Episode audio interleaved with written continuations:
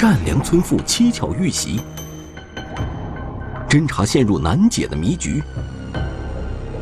延伸的血迹能否揭开谜底？诡异的背影是否深夜真凶？错综复杂的案情，怎样洞见光明？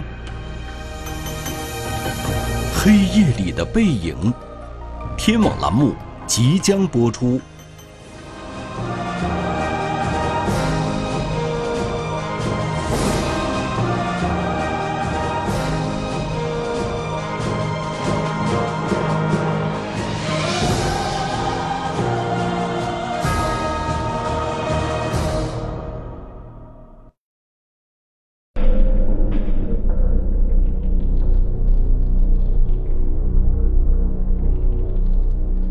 一七年初冬的一个深夜，河北省邢台市南河警方的一场案情分析会已经开了好几个小时。从刑警们的表情看，他们似乎遇到了什么难题。这一次案件，据全警之力，费了好几个月的时间，排到人可以达到就是服从年龄这个这个段儿，这个得几大几千，是不是？就不见嫌疑人的踪影。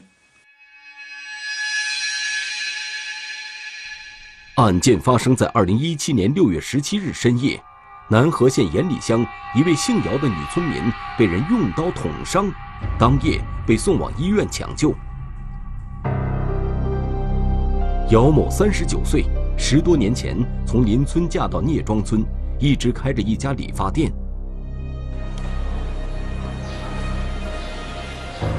姚某家独门独院，紧邻大街，一座二层小楼，坐北朝南。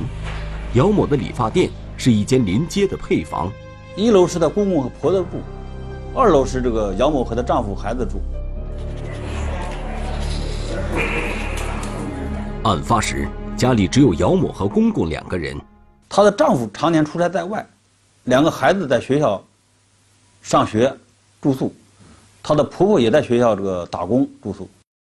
你当时在小边没有听到什么动静吗？没有，那叫啥东西？姚某的公公说。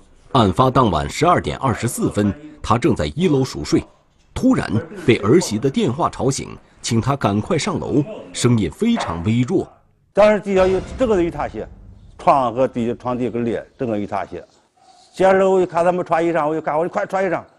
他人家还当然还这么说，不能，就是说不能穿衣裳。反正还比较为啥不能？我一看情况下，我一这这这这，我讲里边那么多血。我就赶快就下来，赶快跑出去，跑出去跑俺邻居那那个金人那儿。啊，我和我爱人就问他说说怎么回事啊，是吧？他跟我说找贼了，呃，就是用那个气说出来的，说找贼了。那么我我就问他几个人呢？他就吹一下指头，一说一个人。都这种，没有事没事有事没有？姚某的邻居说，姚某没说几句话就昏了过去。他被急救车拉走之后，公公报了警。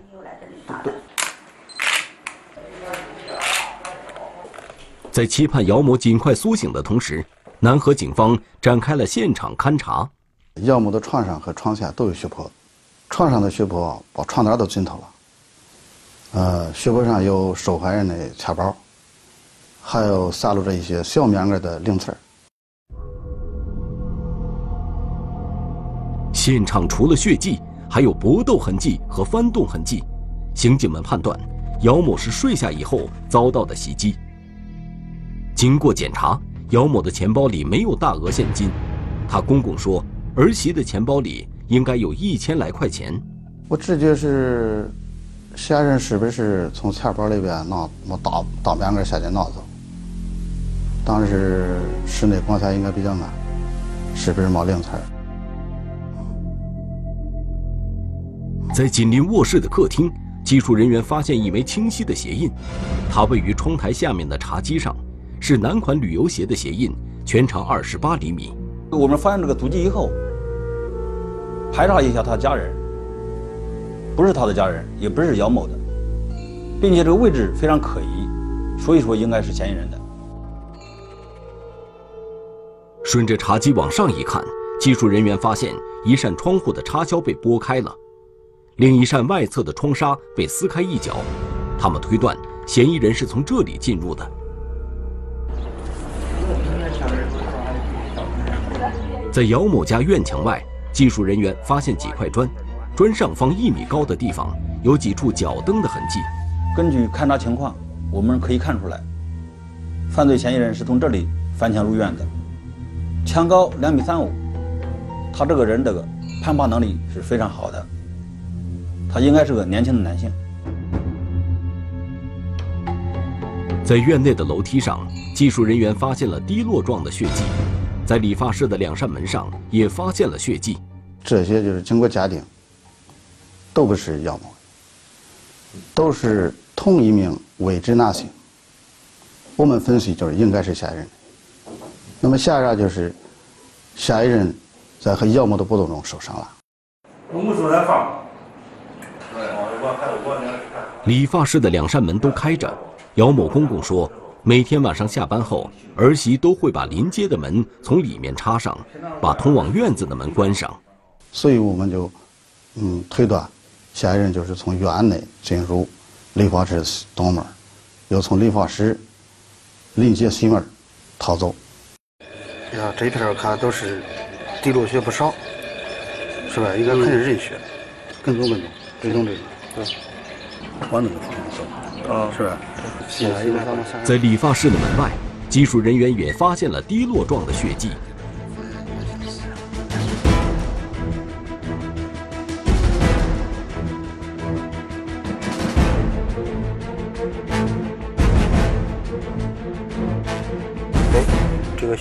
顺着血迹，他们追寻到村西的庄稼地边上，这里距离现场有四百多米。技术人员决定到地里看看。这个血迹到这消失啊，这两个。结果，他们在地里又发现了血迹，之后血迹就彻底消失了。我们分析啊，有两种情况：一种是他没有交通工具，徒步从麦地逃跑了；另外一种是他把交通工具藏在这里了，骑着交通工具逃跑了。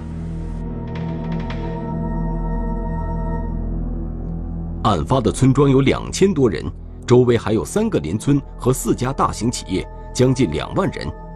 因为流动人口很少，刑警们分析，凶手很可能是当地人。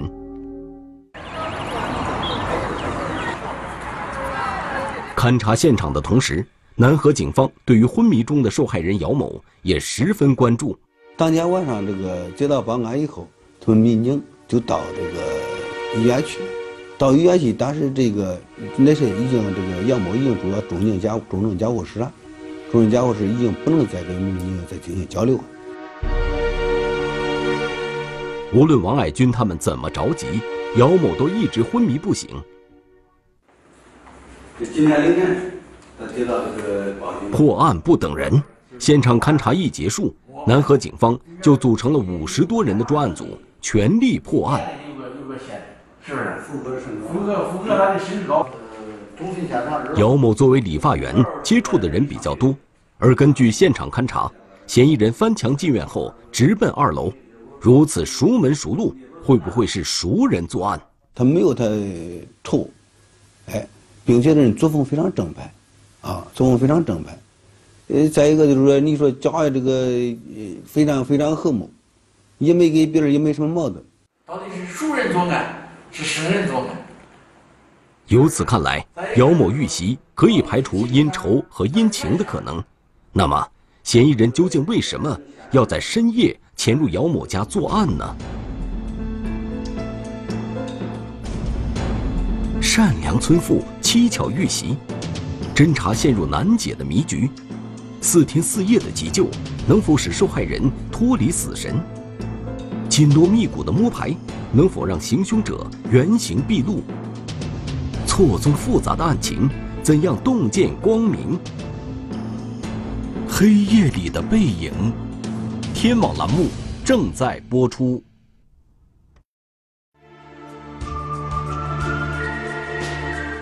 姚某深夜遇袭究竟是什么原因？案件的侦查方向应该怎么确定？这些问题让专案组颇费思量。钱也不多。他钱也不多，平常时候那李个发就是挣个五块，染个头是五块二十，也挣不了多少钱。专案组认为，因仇、因情、因财都不可能，这就基本上排除了熟人作案的可能性。本案很可能是一起偶发性案件。偶发性也比较难难以侦破，因为他没有任何这个因果关系。当时就觉得这个案子无从下手。姚某的遇袭不仅让专案组无从下手，也让他的亲人很是不解。这一直在纳闷，就不定不知道咋回事。之前我就说有有仇人惹谁了，这自己都通通就就考虑，就是考虑思考虑了一遍，也没没也没有啊。姚某的丈夫跟她结婚十多年，感情一向很好。多年来，妻子在家开理发店，丈夫外出推销宠物饲料，两个孩子在上学，日子过得红红火火。对我还是挺好的，把我把我孩子对家庭都还挺好的，感觉在外面怎么都是心里就是压力特别大，回来感觉就是特别轻松，回来就我啥事不用干，衣服啊什么都是媳妇给洗了。然而，姚某再也不能照顾丈夫和孩子了，在送医抢救的第四天，受到重创的他离开了这个世界。那时候直接瘫坐在地上了。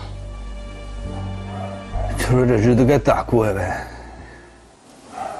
完全脑子一片空白，老子就说下半日该咋走呀？也不知道该咋走了，一片空白。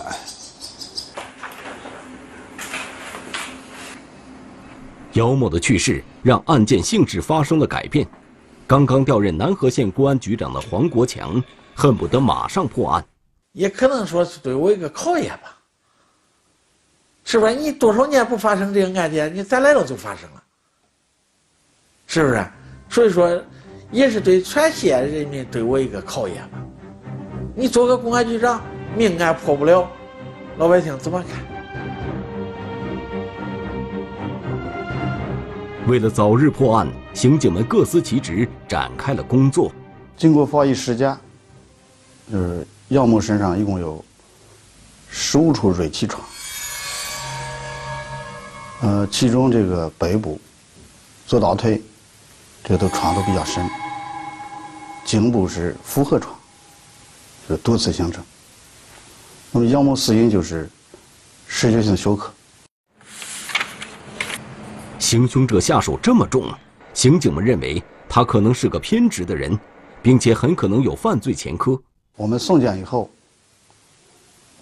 对这个比例结果非常期待。但是结果回来以后没有比中，我们也非常沮丧。现场周边有几处监控探头，案发之后，侦查员调取了案发当晚的全部视频。死者家位于这个视频监控的盲区，没有一处摄像头对着他家，在其余的摄像头也没有发现可疑人员。无奈之下。专案组又调取了三个邻村案发当晚的监控视频，与此同时，其他工作也在齐头并进。就这样这样走快，现在这样快。早在现场勘查的时候，这枚可疑鞋印就引起技术人员的兴趣。根据花纹分析，鞋子很可能是某个品牌的旅游鞋，鞋印全长二十八公分，经过测算，鞋号在四十二码左右。经过测算。加上这个嫌疑人这个攀爬能力这么强，我们对他进行了一个大致的刻画，就是男性，年龄在三十岁左右，呃，身高在一米七五左右，身材是不胖，就是体态就是中等。现场没有监控，半晚上发的案有没有目击证人，我们可利用的资源非常少，我们只能去大范大范围的摸排。为了不让嫌疑人漏网，专案组把摸排的年龄范围扩大到十八到四十五岁，因为嫌疑人受伤了，身上有伤的人变成了摸排的重点。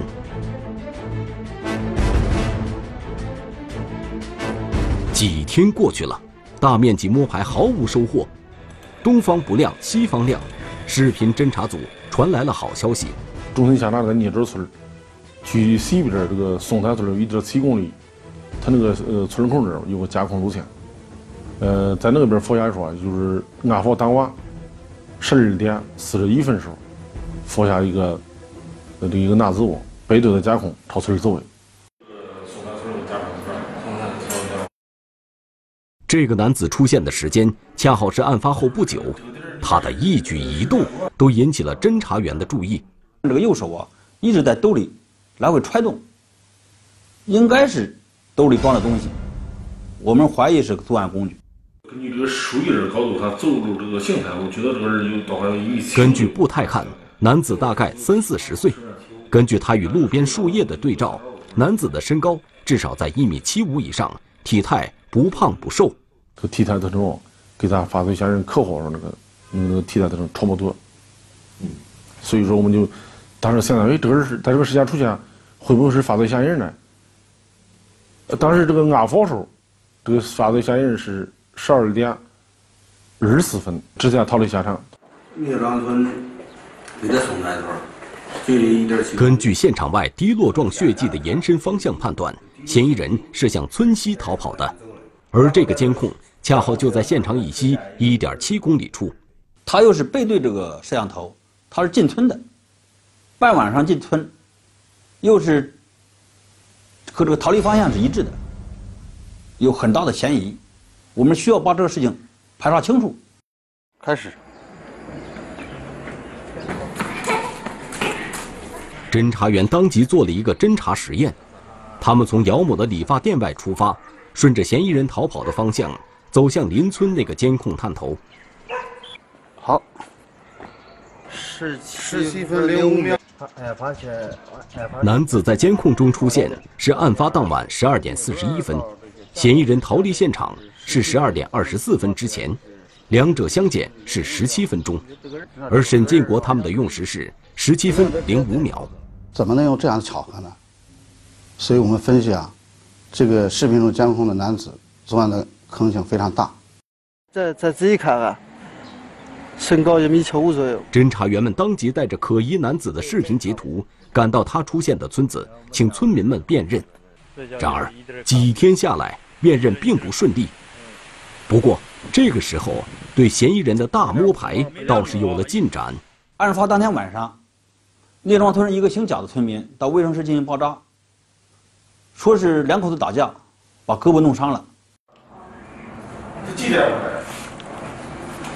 经过了解，贾某三十多岁，身高一米七三，体态不胖不瘦，跟嫌疑人的刻画比较吻合。据说，他跟姚某的丈夫曾经闹过一场矛盾，从此不再来往。善良村妇七巧遇袭，侦查陷入难解的迷局。传统的摸排就像大海捞针，背影的追寻就像泥牛入海，错综复杂的案情，怎样洞见光明？黑夜里的背影，天网栏目正在播出。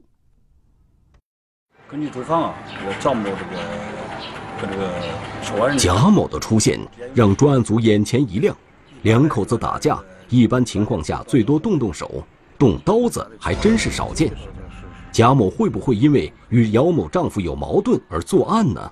这个焦某跟她杨某，这个都是同村的，对她丈夫常年不在家，家就一个老公，是吧？孩子婆婆都在外边，就包括他们家庭家家里边这个结构布局，房子几间屋，谁在哪睡，一个村的，这都互相都非常清楚，所以说咱都觉得这个焦某这个嫌疑上升。这个这个地方有一刀，这里好像这里好像有。于是，侦查员分头询问了贾某和他的妻子，结果两人都说，案发那天晚上，夫妻二人打了一架，妻子气急了，就用一把水果刀划破了丈夫的胳膊。一日夫妻百日恩的，是不是？他不可能下手这么狠，应该是个编个谎话，他们互相串通好，编个谎话来欺骗公安。那么，贾某胳膊上的伤到底是怎么来的？专案组采集了贾某的血样，等待比对的结果。是是这样是谁？案子没有眉目，可三伏天却如期到来。侦查员们每天都要冒着将近四十度的高温，走村串户，逐人摸排。确实辛苦啊！你看这个，就在俺俺村这，这个开始在俺村这蹲着，那那二十四小时怎么这么有人，那其他的这个这个都在外边，都在外边抓抓，都在外边摸排。哦，摸排花时间可是不短。这个气候非常闷热，非常热，民警每每天这个小雨拍照，身体都有些吃不消。确实挺累，但是我一直为了这个破案，要着药，加点小心。在大摸排的同时，专案组还在做着另一项工作：查访嫌疑人的旅游鞋是从哪里购买的。如果能查到销售点，最起码可以提供一个追寻嫌疑人的方向。我们把南河所有卖鞋的地方都排查了一遍，没有发现同款的鞋。无奈之下，专案组只好派出两路人马，一路赶往河北保定市的安新县，一路奔赴福建的泉州市，两地都有很多批发鞋子的大型市场。结果，两路侦查员都反馈回来这样的信息：这种鞋早就不生产了。再一个是这个生产这个鞋底的厂家是当时供的好多个厂家，就是现在生产，找到这种同款鞋也是非常难找的。至此，专案组试图通过鞋印来追寻嫌疑人的努力失败了，而大摸排也没有新的进展。眼看着时间一天天过去，可是案件的前景却并不明朗。虽然当时这个民警也好，包括咱指挥员也好，从这个刑警这边是确实是感到非常迷茫，说这个案子究竟还能不能破，能不能破，有没有破案条件？笼罩在侦查员心头的阴云越来越浓，他们对现场邻村监控中的可疑男子已经寻找了二十多天，然而却没有一个人能辨认出来。当时咱卡着是个背影，如果熟人熟悉他会儿，我我感觉是能认出来。再往前走走走，停好，你好。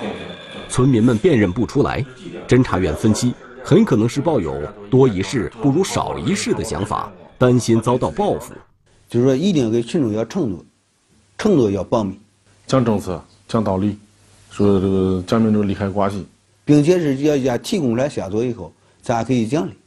刚弄会儿，哦，干弄会儿，平常这个这村边又经过十多天的努力，在可疑男子出现的村子，有几位村民都认为他很像同村一个姓董的。据咱调查这个董某，董某的年龄在三十七八岁。哎，身高一米七多，一米七五七六。哎，从他这个身高也好，这个年龄也好，包括这个这个这个体态特征也好，哎，比较像这个视频视视频里边的人。消息传到专案组，另一组侦查员睁大了眼睛，这个董某恰恰也是他们正在调查的一个可疑对象。在两年前。这个杨某的空间里边，也是晚上十一点多、十一点半，有那一个空间，有个有个动态，上面说的是半夜给老娘打骚扰电话，害得老娘睡不着，真可恶。这条动态的语气是厌恶和抱怨的，据此推断，姚某当天晚上一定接到过谁的骚扰电话。根据这个在村里调查。动态发布的时间虽然早在两年前，但专案组对这条线索却很重视。打骚扰电话的人有可能是本案的嫌疑人，因为双方有矛盾。这种情况也不能排除仇杀，毕竟定性是些这个抢劫殴发的是吧？但是万一有仇杀呢？我们要把这条线索应该排查到位。根据调查，这个两年头就这个他要打电话，就是经过调查，给姚某打骚扰电话的手机号码找到了。机主是董某。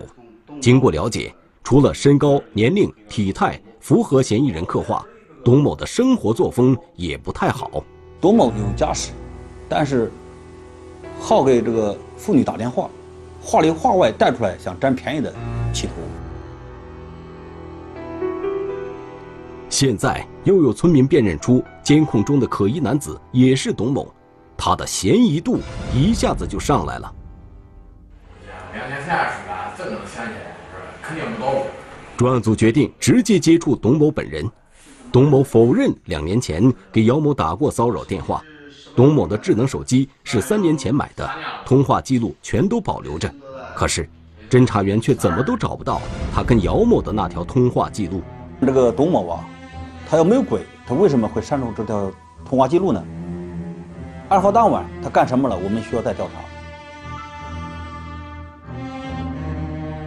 经查，案发当天晚上，董某跟几个朋友在邻村一起打牌，因为玩得高兴，打到半夜才散摊。几个朋友都为他做了证明。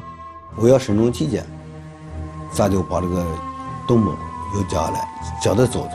结果尽管说他们这个身高也好，这个胖瘦也好差不多，但是走路那个步态确实是有差别。所以说从这个视频比例上面也把董某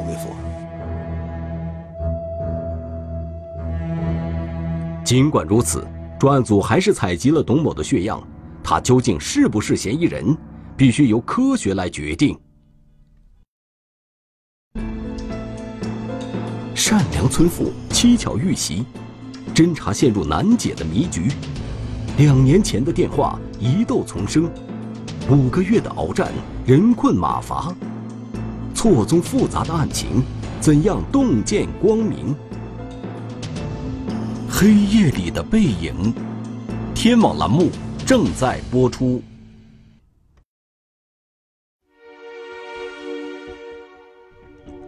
一转眼，姚某遇害已经两个月，南河县公安局长黄国强履新也满两个月了，可是案子却连一点眉目都没有。从我这个性格来说，从来是不服不服输的个这种性格，就是说，所以说咱有这个决心，有这个信心，有这个毅力，我坚决要把他拿下。指挥员的信念鼓舞着刑警们。在继续排查的同时，他们也没有忘记现场邻村监控中的可疑男子。因为根据侦查实验，他很可能是作案之后逃跑的嫌疑人。这一天，两名侦查员正在另一个村子走访，突然看到一个熟悉的背影。从走路的步态，侦查员认出他就是可疑男子。因为他这个走路的姿势已经在我脑海中深深。印在了脑海当中了，我同时想的看一眼以后，然后就觉得这个人就是。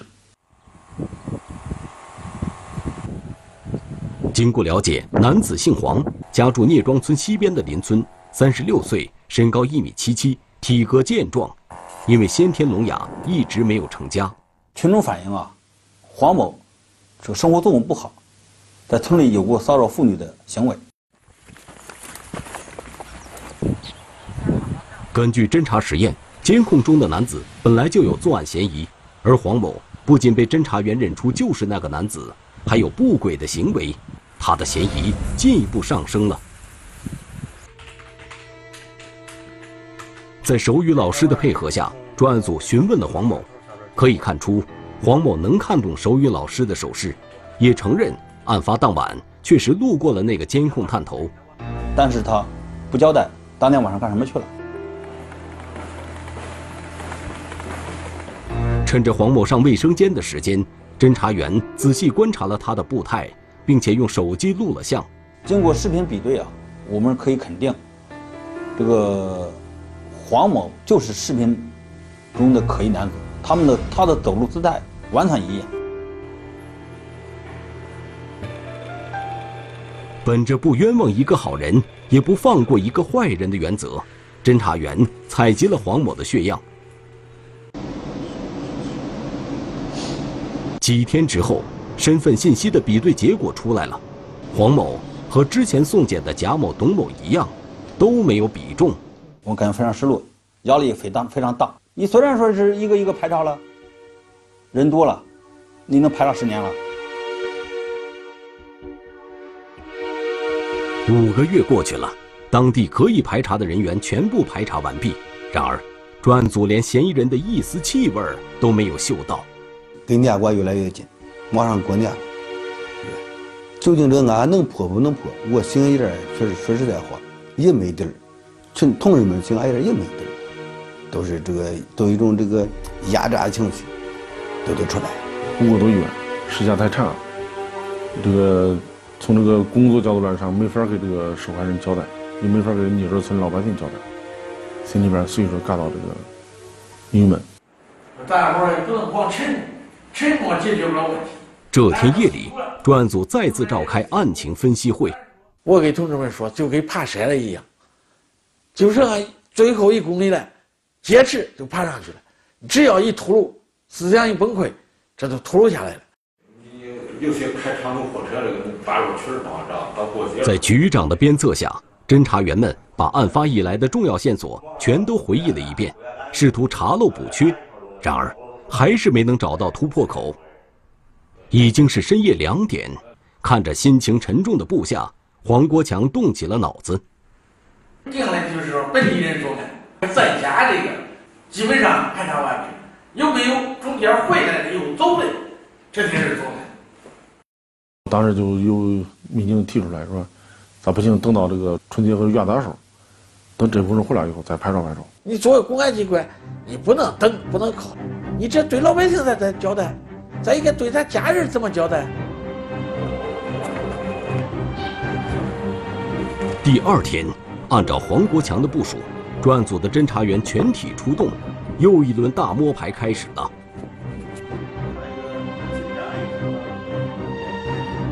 一个星期之后，一条线索上来了：距离聂庄村一公里的盐里村，有一名姓张的年轻人，案发前两天回家干农活，案发次日活没干完就离开了。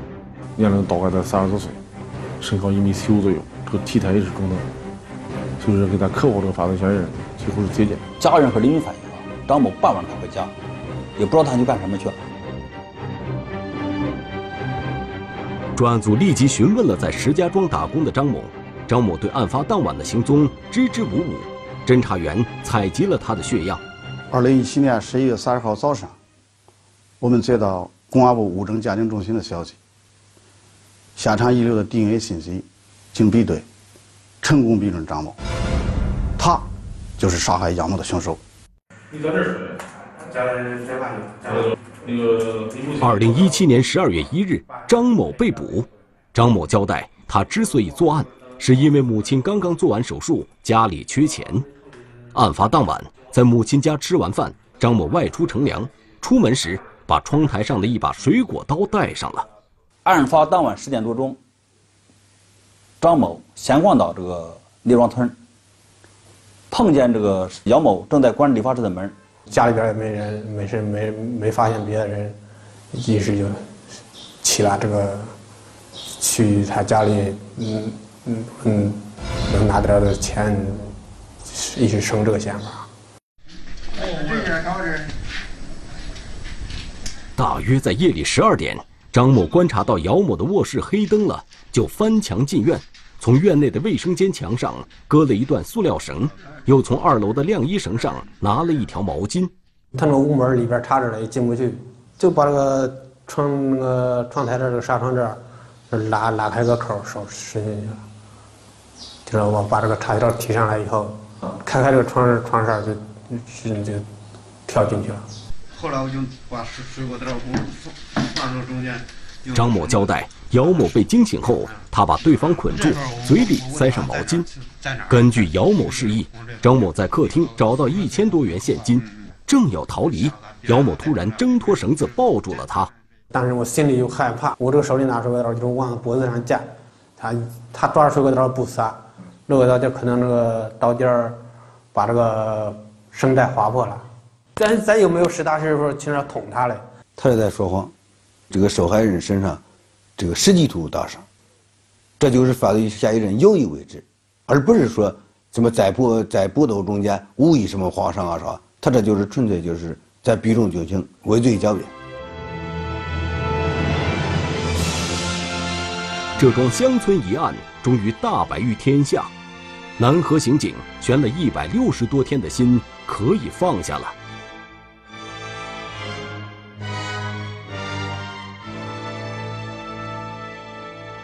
中华人民共和国公安部 A 级通缉令：郎爱平，男，一九八零年三月七日出生，户籍地甘肃省岷县岷阳镇苗泉新村一百四十号，身份证号码六二二四二九一九八零零三零七零零幺幺。该男子为重大盗抢骗犯罪在逃人员。公安机关希望社会各界和广大人民群众及时检举揭发违法犯罪活动，发现有关情况，请及时拨打幺幺零报警。一件带血的女士外套，一片倒伏的河边荒草，年轻护士回家路上离奇失踪，视频侦查，诡异身影频频出现，是谁趁着夜色接连作案？是谁在小巷里伸出黑手？梦断归家路，天网栏目近期播出。